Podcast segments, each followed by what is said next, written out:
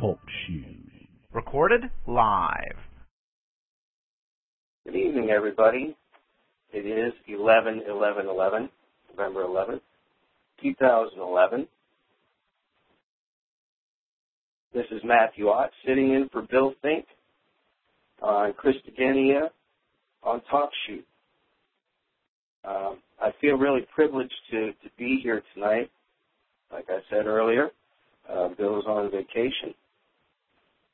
And uh, Carolyn Yeager will be sitting in him in for him uh, tomorrow night.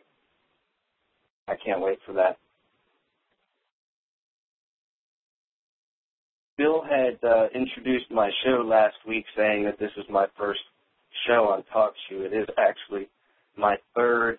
Uh, it has been a while, but uh, not as part of any of his scholarly segments. It was uh, a part of uh, Christoleos. It was a fellowship show. Uh, my first show I did, it was a discussion on relationships, and then my second one was, I think it was kind of like a commentary on Paul. I started doing some video blogs, and uh, I guess it's kind of getting my chops up for maybe tackling a few talk show shows. Hopefully, you guys will let me know what you think. You know, I'll think about maybe uh, doing a few more, but I want to get some more video blogs under my belt. Um, I, I kind of like to start this out with a a disclaimer. I'm only going to attest to being a student of history and a student of the Bible. Um, I'm no, by no means a scholar. I consider Bill and Clifton true scholars of history and of Scripture. But I am most certainly moved by our Father to step up and help present the truth to my brethren to the best of my ability. You know, in my opinion, you don't you don't need to go to college to and, and get a degree to teach your children that two plus two equals four. That's simple arithmetic. That's how simple I think the truth can honestly be. Uh, as long as you have the foundation to build upon, and uh, that foundation is, is becoming quite solid. I pray I'm not biting off more than I can chew this evening. Uh, I guess I really haven't even introduced the topic of discussion tonight. Um, it's spirit versus soul. And I'm hoping that I can make a, a clear distinction between the two. Uh, try to break it down through some etymology, uh, grammar, uh, Sitzen which essentially is the life setting. Um, it should also help bring to light um, the understanding and, and the awareness of certain doctrines and how they are false according to their usage of soul, spirit. And there are definitely some misinterpolations of these kindred words. Um, I'd also like to uh, give Clifton Emahiser and Bill Finck uh, credit ahead of time for a lot of the information that I'm going to be bringing forth. Uh, I'll, I'll, mention which papers um, I'm getting them from possibly as I go along, but it's um, a lot of it is uh, basically what I learned from them.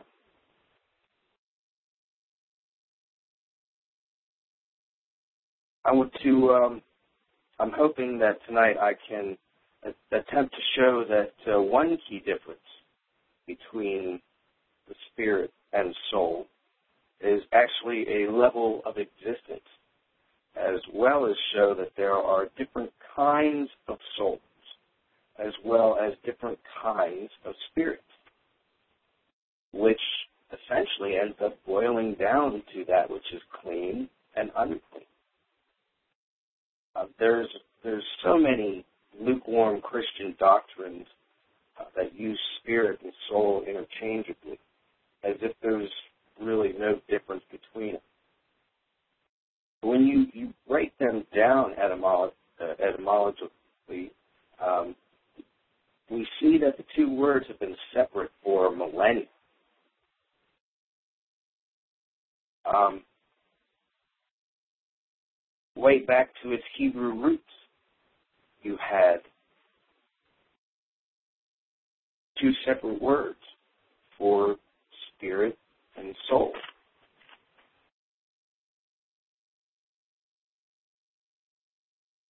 Um, in the Latin, spirit comes from the word spiritus, meaning breath, um, and it is distinguished from the Latin word anima, which is used for the context of soul. Just like uh, in Greek, the same distinction exists where pneuma is translated as breath or spirit, and then you have the word psyche, which is the translation for soul.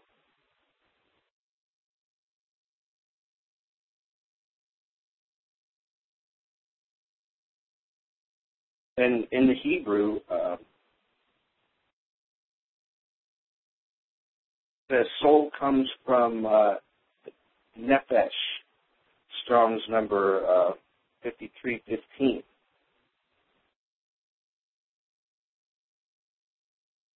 And you have spirit that comes from the the Hebrew word ruach, I believe, but that's Strong's 7307. So, I mean, you can see that there have been, you know, all along, there's always been two separate words for spirit and for soul. And the modern context today is so jumbled, it makes you think why there was even any distinction between the two. Well, there, you know, here's a start at showing how there has always been a separation of the two. So obviously there's got to be an ex- uh, distinction. So let's dig a little bit farther. Um, from uh, from from Strong's, it says the the meaning of soul, the the Hebrew word nefesh, um, self, life, creature, person, appetite, mind, living being, desire, emotion, passion, um, that which breathes, the breathing substance or being, the inner being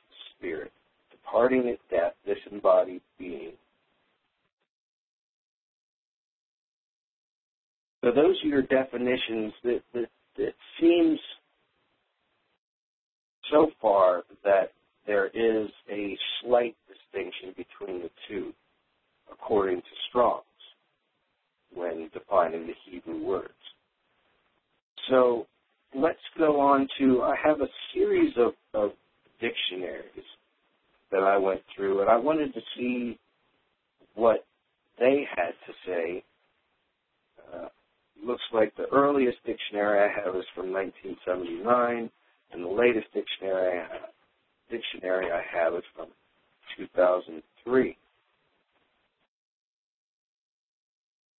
Um, I'm going to start with the American Heritage College Dictionary, which actually seems to, to bear the most weight. This is uh, from 1997. Soul, the definition. The animating and vital principle in human beings, credited with the, the faculties of thought, action, and emotion, and often conceived as an immaterial entity. Two, the nature of human beings regarded as immortal, separable from the body at death, and susceptible to happiness or misery at a future state. Three, the disembodied spirit of a dead human being, a shade. Four, a human being. Spirit. One, the vital principle or animating force within living beings, an, incorp- an incorporeal consciousness, the soul, considered as departing from a person's body at death, the Holy Spirit, a supernatural being as an angel or a demon, a being inhabiting or embodying a particular place, object, or natural phenomenon, fairy or sprite, the part of a human being associated with the mind, will, and feelings, the essential nature of a person or group. A person is characterized by a stated quality, an inclination or a tendency of a specific kind Now, there's there's two things that I'd like to point out here. The first one in soul, uh, the, the fourth definition has stated simply a human being, and then uh, spirit in the the second definition said the soul considered as departing from a person's body at death. And then, of course, the next one, the Holy Spirit.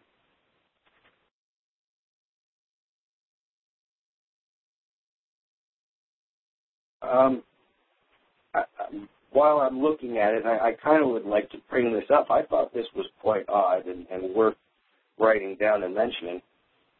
Um, one of the things that I, I think has been going on, and I'm pretty sure that part of the agenda of, of convoluting the truth has been in uh, trying to make it indistinguishable between spirit and soul and and that helps to have that convoluted understanding. Then you're not you don't understand such scriptures as John chapter three, uh, three through thirteen.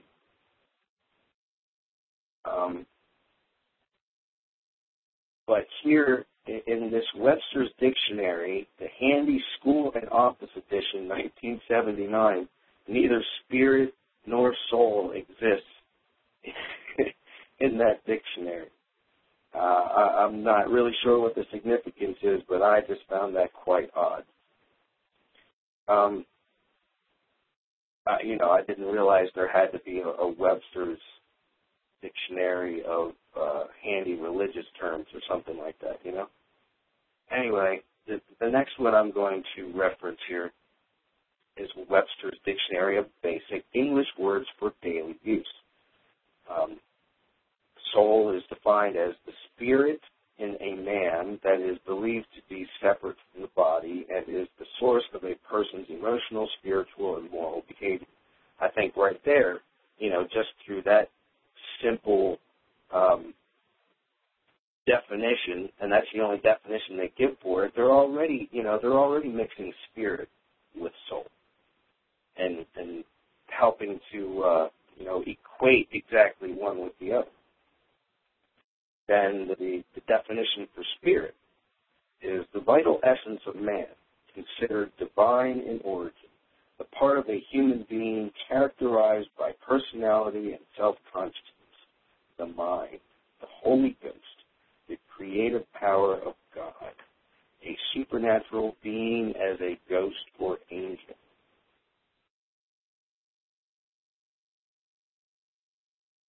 The next word I'm going to move on to is Webster's Dictionary and Thesaurus, 1992. Soul, simply being defined as spiritual part of a human being or a person. And then, of course, you have spirit, the definition for spirit. They have simply soul, ghost, essential character or meaning, courage, liveliness, frame of mind very, very generic definitions, if you ask me, and I think uh, help accomplish, you know, the further befuddling of our children. Webster's English Dictionary 2003, soul is simply defined as the spiritual element in man, conscience, essence, a person. I mean, at least they're getting the a person part right. Then spirit, the breath of life. And of course, the inevitable, the soul, a specter, um, vivacity, courage, essence. Now, the last one I'm going to go to here is uh, Webster's New World Dictionary, third college edition. soul, an entity which is regarded as being the immortal or spiritual part of the person, and though having no physical or material reality, is credited with the functions of thinking and willing, and hence determining all behavior. Two, the moral or emotional nature of a human being. Four. Okay, I must skip three. Vital or essential part, quality or principle.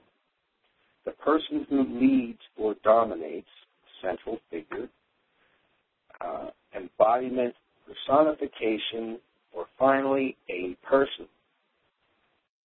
Then spirit, we have the life principle, especially in man, originally regarded as inherent in the breath or as infused by a deity.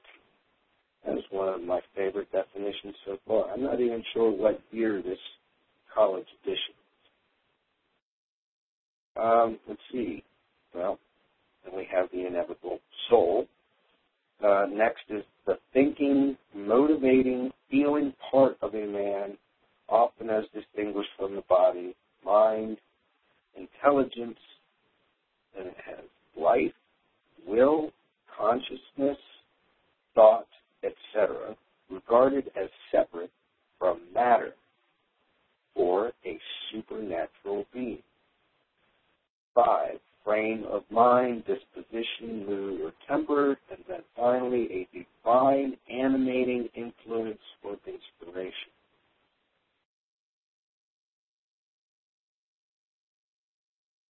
So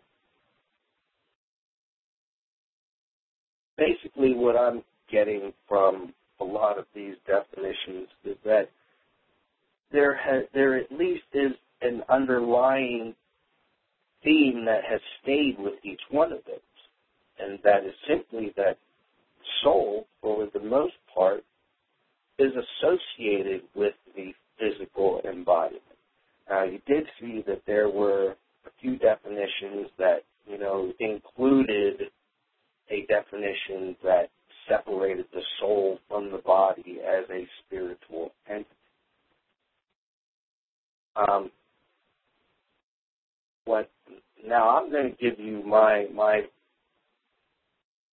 vague definitions of soul and spirit is that the, the soul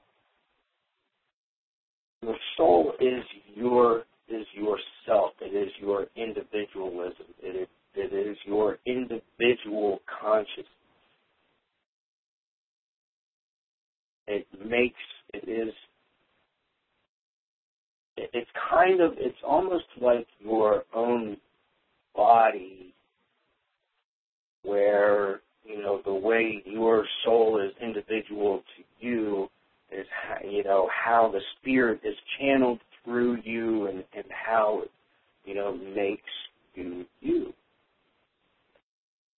Now, the spirit or your spirit that is the that is the, the foundation of your entire existence.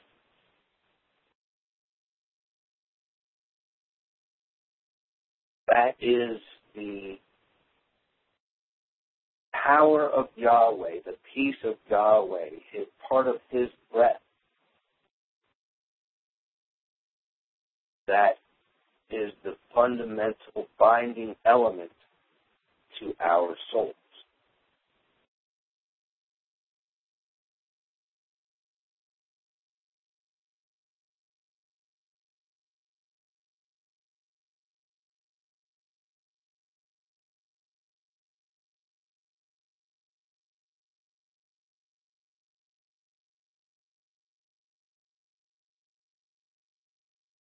Now,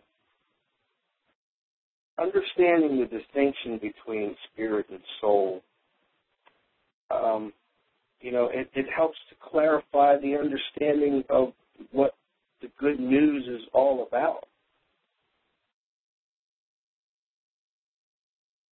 You know, that's what that's what um, churchianity likes to call the New Testament. It's the, the. What's the good news? You know, quite frankly, I'd like to know what was the human race in so much grave danger over that this God would send his only son die for us to save us, this human race. I never understood that concept from the churchianity perspective, and specifically the Catholic perspective. I was raised Catholic. The, the vagueness of it all, I mean, had me really done with the with that religion by the time I was 15 years old. You know what? Seriously, the, the good news is that if anyone believes that Jesus died for us, that they're saved, saved from what? Nibiru? Ah, but even Eli James says that we should be afraid and find a cave to crawl into. So if a Catholic identity, I'm, I mean a, a Christian identity pastor doesn't even believe the human race is saved from the Nibiru, then what the hell is the good news? You know, that, that, that what we can, you know, be bored to death for an hour in a, in a freaking church, you know, waiting to get back out of those doors and, and sit down and watch a bunch of niggers run a pigskin ball up and down the field, pretty much as Bill likes to explain it.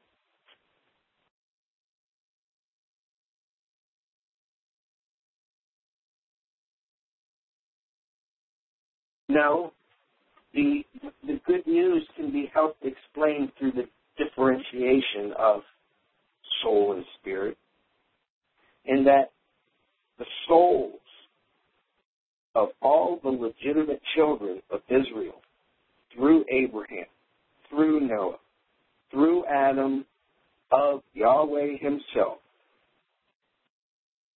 are unbroken sisters, worthy temples able to house the Spirit of Yahweh. And only those souls can receive the cleansing Spirit of God by accepting Yahshua as our kinsman redeemer as set out by Levitical law and prophecy. This in itself can only be recognized through the full revelation of the identity of Yahweh's children, which is the cornerstone in understanding what Christian identity is all about. It's not a title. It's not a religion. It is an understanding of heritage So quit tossing that title around like it, it's it's something to list up there with uh, Asatru and, and Zeitgeist and stuff like that. Like it's some, you know, you know, we're we're just, you know, another one of those kooks out there who, who you know, need something to believe in. No, this this is the truth. It doesn't get any better. It's the only place that you need to be. It's the only thing that you need to understand.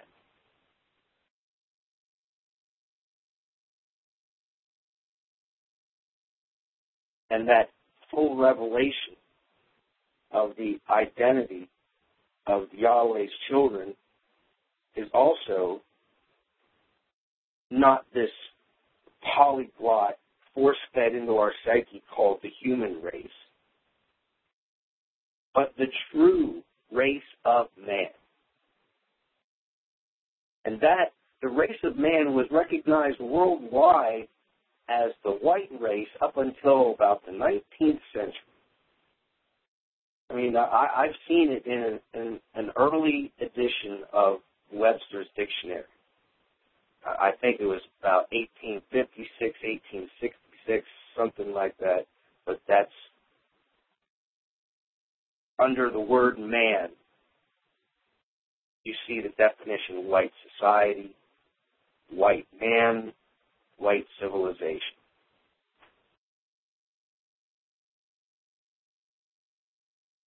Now, to sum up what the good news truly is and, and how it relates to spirit and soul, is that the same family tree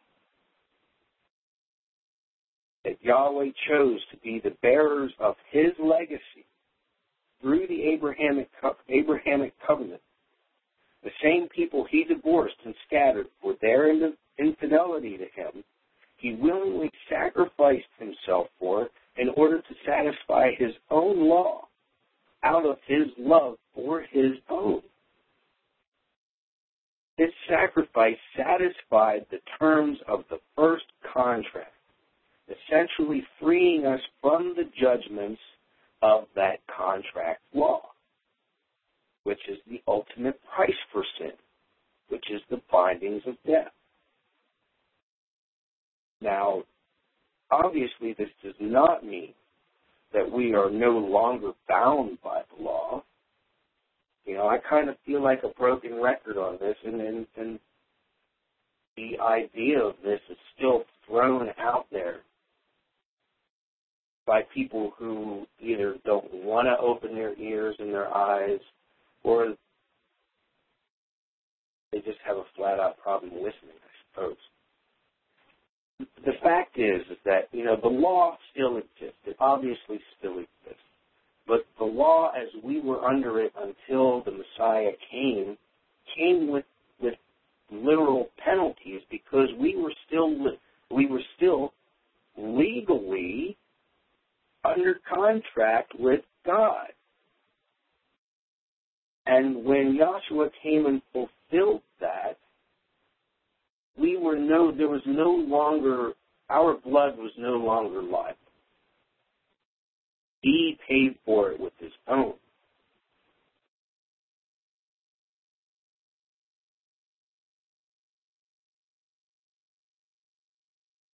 The new covenant is a recognition by our Father that it is inevitable that we will sin, but we're not accounted as the perpetrators of the sin, but merely the victims of that sin's temptation.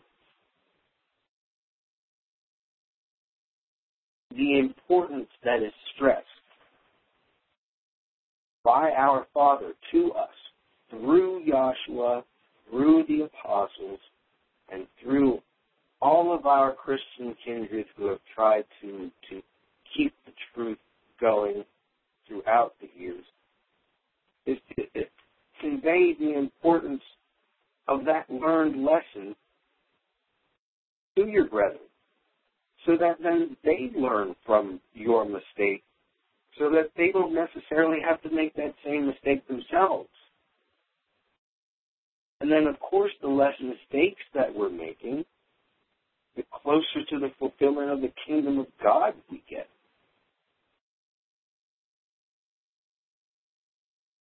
I mean, really, it, it, it is it is that simple.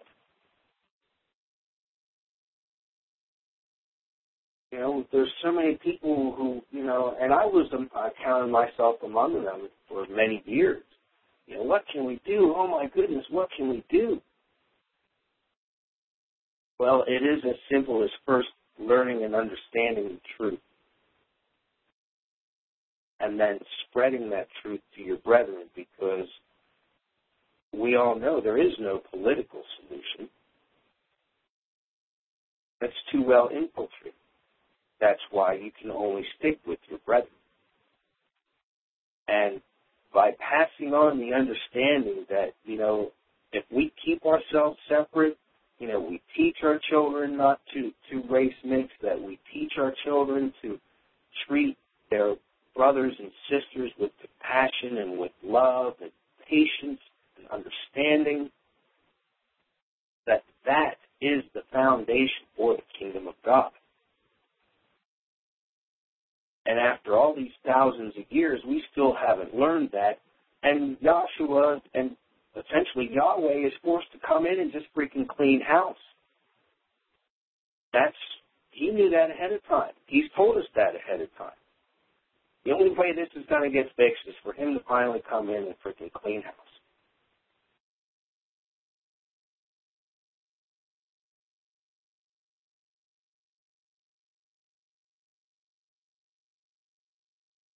you can actually you can look at it as I don't know if anybody has seen the, the movie They Live.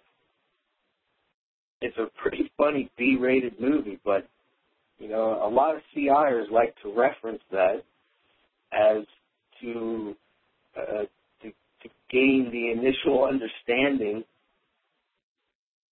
as to what we we're actually dealing with. you would see if you had the glasses, okay. Now, for those of you who are not familiar with the the movie They Live, it was a movie in the '80s with the WWF wrestler Roddy Piper as the the star.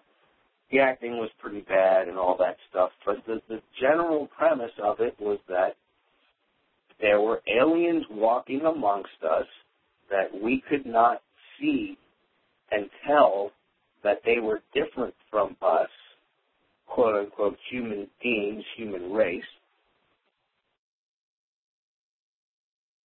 unless you put on these specially fabricated glasses. And these creatures, these aliens disguised as us, were in all positions of power. And, you know, they were basically enslaving the human race. And, you know, it's you could do the same thing today. If you had a pair of glasses that showed you anyone with a non-Adamic soul, that is what you could probably equate the they live glasses to. If you, you that's what you would see. You would see something ugly you would be able to see the, the difference between an Adamic soul, which is fused with the breath of our Father. There would be no way you, you wouldn't be able to tell the difference. And that's what we're dealing with. But we can't see most of the time, you know, obviously we can we can see the difference and you know between an obvious black person and a Chinaman and, and things of that nature. But the more insidious has been there for quite some time, and and that obviously is the the, the Jewish serpent seed line, and that's the main subject of the parables, the wheat, the tares, and uh, those similar because you can't really tell them apart. Sure, there's some physical features and stuff, but you would have to have one of those glasses, like on They Live, to be able to see the difference. And because they look so much like us, and because they can mimic a lot of the things that we do, and because we are easily swayed from that narrow path, the, road to hell is paved with good intentions, my brothers and sisters, and I know that you guys know that. You know, it, it, it's easy to follow fall off of that path. And you know, these people have been around for a long time to, to keep our minds off of what it's what they really what we should be focused on.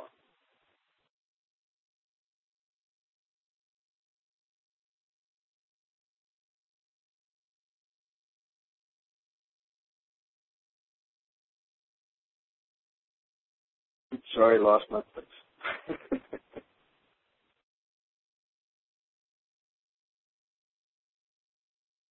now, there are different kinds of souls and there are different kinds of spirits, though, too. That we need to understand. It's very much like, um, you know, the, the different races of our physical embodiment.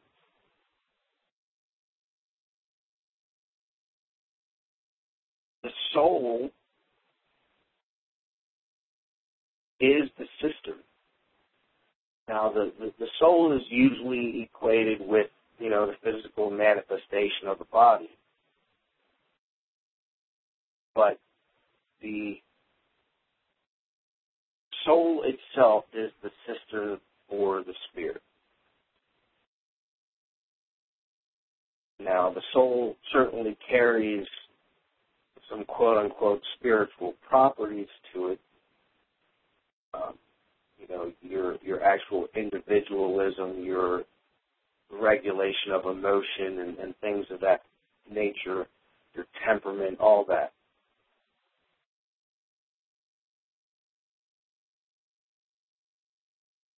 But the spirit that is able to inhabit these souls, for the most part, were previous souls themselves. Now, our souls, our bodies, can contain any kind of spirit out there. It is preferred, obviously, that the spirit that our soul is to contain is that of the Holy Spirit, that of the breath of life. And the more spirit that our soul contains, I believe is based upon how close we align ourselves with the laws of Yahweh.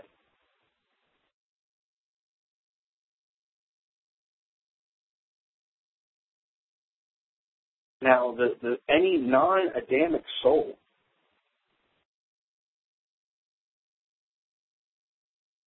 cannot house the Spirit of Yahweh.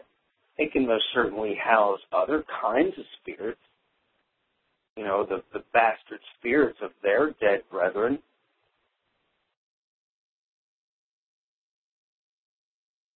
Or even just the you know, the the initial binding power of, of Satan's maliciousness because his this this non-Adamic soul's existence comes from Satan. It doesn't come from Yahweh.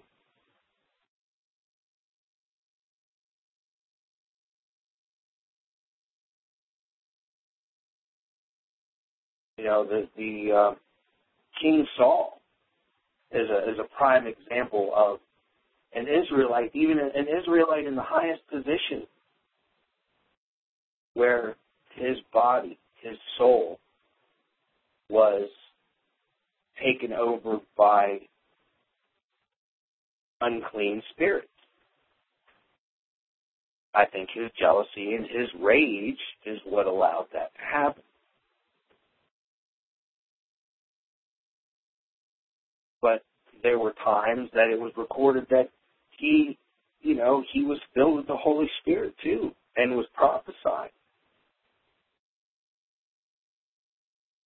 Or even when, when, uh, you know, when his, his soul was being troubled by the unclean spirits, he would have David come in and, and play for him, and that would ease spirits.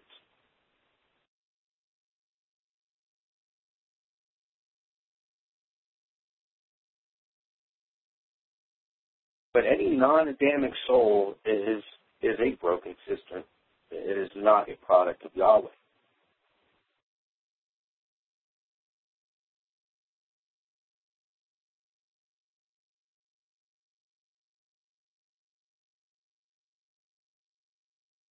You know, Yahweh took something non-living, soil, clay, wet dust, whatever you want to call it, and formed an image of himself and breathed life into that earthen construct.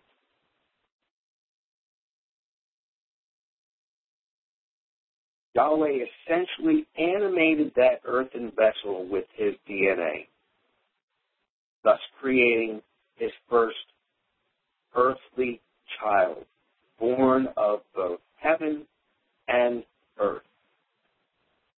I'd like to call to mind the, the scriptures, uh, John chapter 3.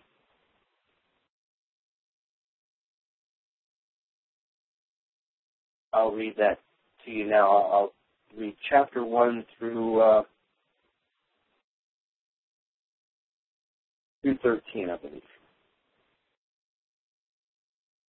Now there was a man from among the Pharisees, Nicodemus was his name, a leader of the Judeans. He came to him at night and said to him, Rabbi, we know that you are a teacher come from Yahweh, for no one is able to make these signs which you make unless it could be that Yahweh is with him. Yahshua replied and said to him, Truly, truly, I say to you, unless a man should be born from above, he is not able to see the kingdom of Yahweh. Nicodemus says to him, How is a man able to be born being old? Is he able to enter into the womb of his mother a second time to be born? Yahshua replied, Truly, truly, I say to you, if one should not be born from water and spirit, he is not able to enter into the kingdom of Yahweh. That which is born from of the flesh is flesh, and that which is born from of the spirit is spirit.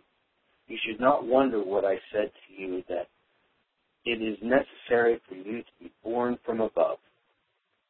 The wind blows where it wishes, and you hear its sound, but you do not know from where it comes and where it goes. Thusly are all who are born from of the Spirit. Nicodemus responded and said to him, How can these things be? Yahshua responded and said to him, You are a teacher of Israel, and you do not know these things? Truly, truly, I say to you, that which we know we speak, and that which we have seen we attest to, and you do not receive our testimony. If I speak to you about earthly things and you do not believe, how shall you believe if you were to speak, if I would speak to you about heavenly things? Now no one ascends into the heaven except he who has descended from heaven, Son of Man. Now that last verse I'll, I'll touch on a little bit later. But this right here is, I mean, that's it in a nutshell. It, it's distinguishing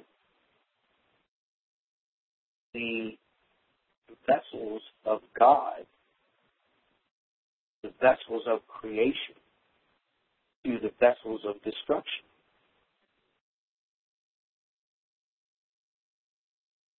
He, he is dictating very clearly that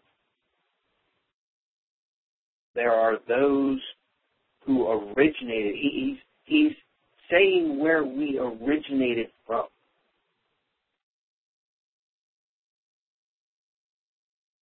You know, our origins, our DNA come from heaven.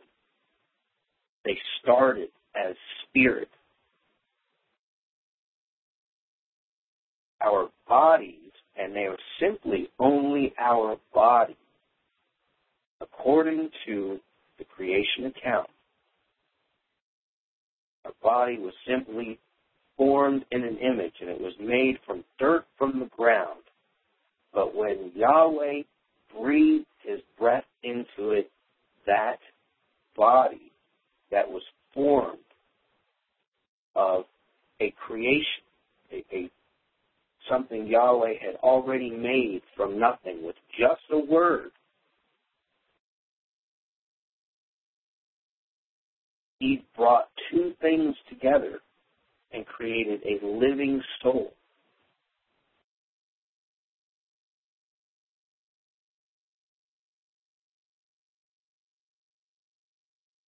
Now, there is a difference. There is the living soul, and that is what Yahshua is attesting to here when he's talking to Nicodemus, being born of spirit and water. You must be a living soul. Anything else is simply the walking dead. These these um, souls are talked about in Scripture reference to as the, the walking dead, the, the twice dead, um,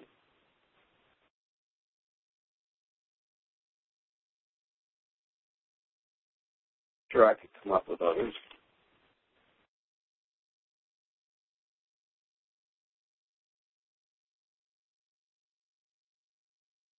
Place again. Way to go. I I kind of have it. Uh, I guess definitions that I had created a little while ago when I started this paper, Spirit versus Soul. I guess it's been well over a year since I started this, so uh, I'm I'm really trying to assemble such a, a convoluted set of notes. I know I'm making Living souls are those creations of Yahweh who are kind after kind and therefore unbroken vessels, able to contain Yahweh's breath, which is is the Holy Spirit, which is the Spirit.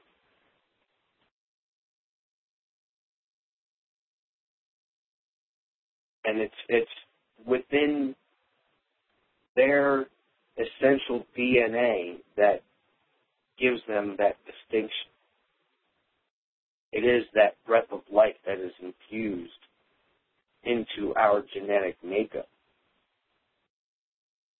It is that element that is missing from the walking dead that makes them the walking dead. It's almost like um, you know, say you you know equate equate the the Holy Spirit to this extremely radioactive element that can be housed within this suit that has this special fiber holding it together. You put it in any other suit and it's just going to destroy it. Same kind of silly concept, but, but that's it in a nutshell. You know, all these all these other humans, humanoid, you know, whatever the, the Jews want to convince us is either like us, equal to us, or even better than us. You know, they don't even come close. And the thing is, is that we we are farther from understanding that because we are so far from Yahweh we would be able to tell and see for ourselves. We would be able to feel it and see the interaction between our brethren. you know, we would all be so filled with the Holy Spirit, and then, you know, we would wonder, you know, what on earth made us think anything differently than than knowing that this is what we can accomplish, and this is the, the how Yahweh wants to work through us. You know, the more of these walking dead that we have around here, you know, and that's that is the essential goal. That's why that's why Satan wants to wipe us out because we we are that shining light on the hill. We are the representatives of Yahweh here on earth. We are the light. But how bright that light shines is, is based upon how we love each other, how we embrace the law and use it in our everyday lives and walk the walk, not just talk the talk, but walk the walk. And part of walking that walk is actually doing the talk too, because that means you have to teach your brethren. You have to introduce them to the truth. That is what our job is. You know, some of us are better at it than others.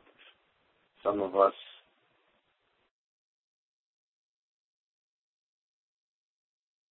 have the gift.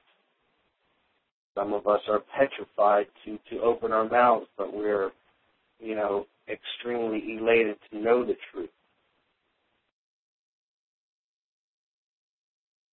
But this situation is explained in the the parable of the the uh, employer and the employees, where he left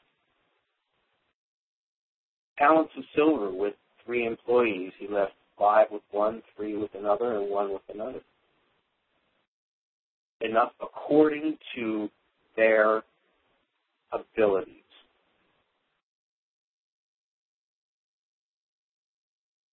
You know, those of us who have the gift, you're given those five talents. You're expected to be able to produce another five.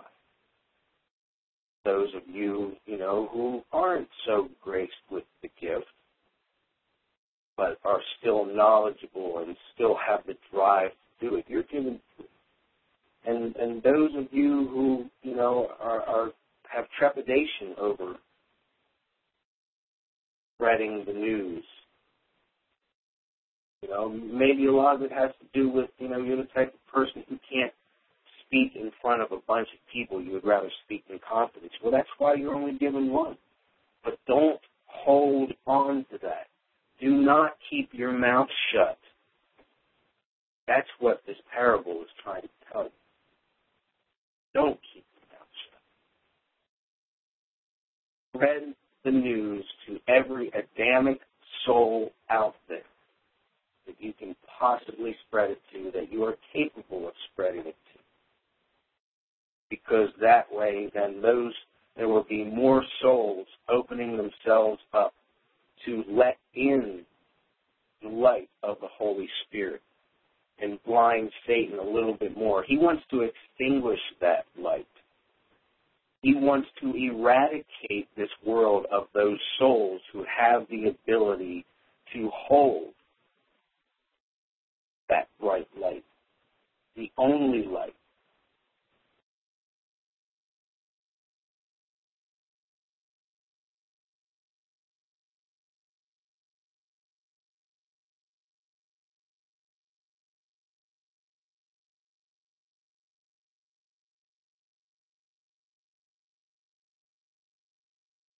So essentially, only a living soul can contain the Spirit of Yahweh and therefore be considered holy. Any non Adamite is born from of the earth, the result of the fallen angels wanting children of their own, and only able to achieve that by breaking Yahweh's laws. These are the dead souls the walking dead, the twice dead. These are not Yahweh's children. They are an abomination to him. They can never be Christians because only Adamites and Israelites can be Christians. Every pure white person on this planet is a Christian, whether they like it or not. Christian is not a religious connotation. It is a statement of heritage. It is a statement of race. A completely separate group of individual souls who by their very nature and heritage are gifted with the ability to contain the cleansing spirit of Yahweh a power that all other souls and the fallen angels wished they could have. Why do you think Cain was so jealous and killed Abel?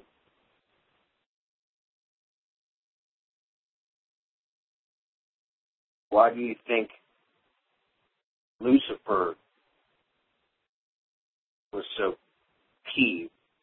Because he was greedy jealous over a power he could not have. Because he was not.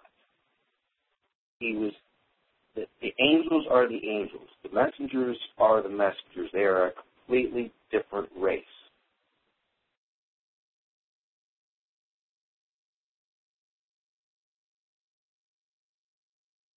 The children, the literal children of Yahweh, whether you know it or not. And, and most people, you know, right now in our earthly form, you know, we, I'm sure we are not as powerful as the angels, that's for sure.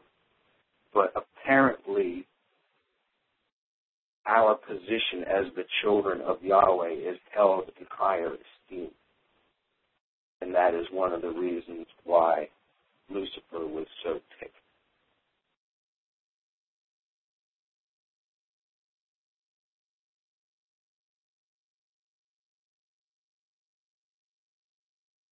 The individual soul becomes an individual spirit upon departing the body.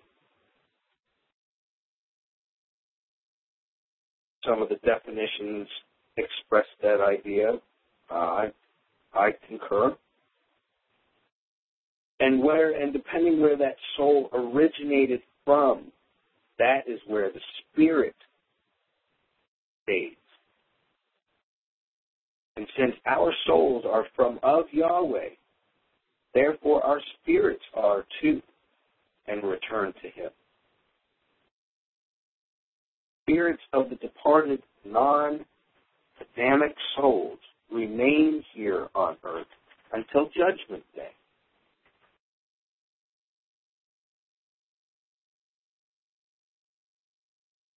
You know, the fallen angels are bound here on earth. They've been bound here on earth. You know, I think it's just, I think it's absolutely ludicrous that, you know, there's teachings going on out there that the fallen angels came from Nibiru or some foolishness like that.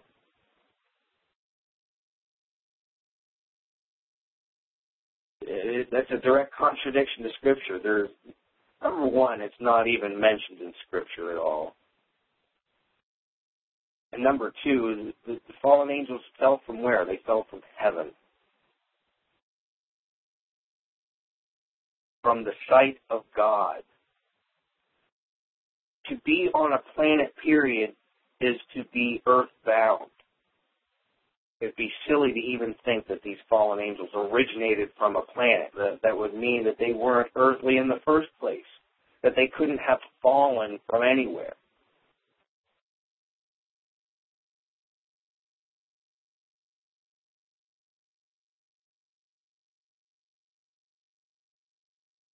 And for, for 5,000 years, because these fallen angels have been chained to this earth,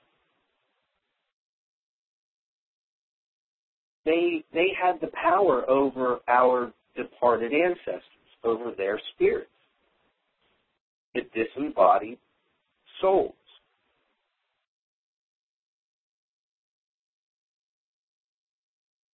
And it wasn't until, and, and that's where you get the concept of hell from.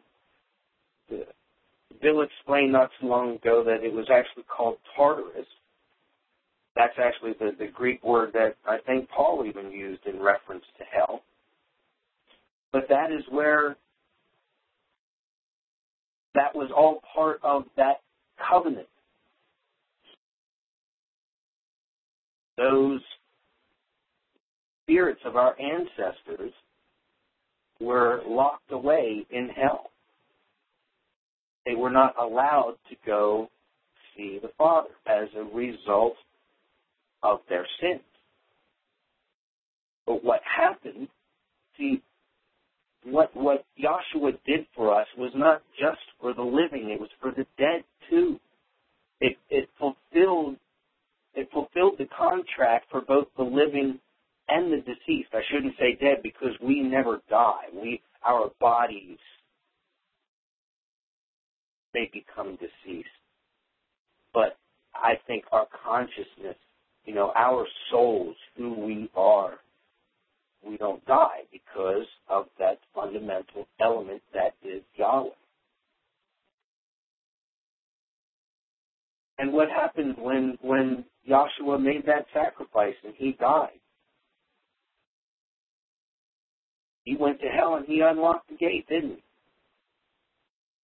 He let all our people out. Where else do you think he's going to get this this immense host of saints to come down to earth with. If he wouldn't have done that, we, you know, even our brethren who died yesterday, they'd all be locked in hell again. But they're not. You know, all of our deceased brethren are waiting for the time to come.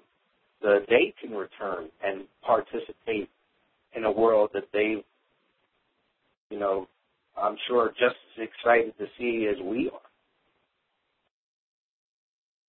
You know, Amel, that's a very that's a very good question, Lisa. Uh, it's very possible.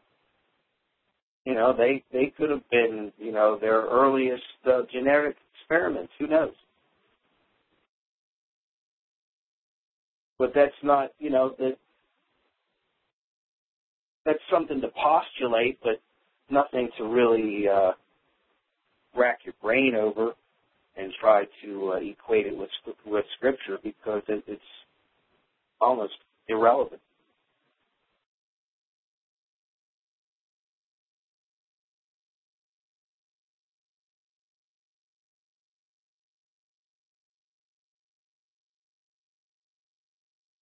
Well, I hope uh, I hope I covered things well enough and, and didn't jump around too much. Tried to keep on topic and keep things as, as concise and simple as I know how. Um, I'd like to thank everyone for being here tonight. I had a good time, and uh, I'd like to do this again. And Yahweh bless everybody. And uh, this has been another installment of Christogenea here on TalkShoe. Take care and good night.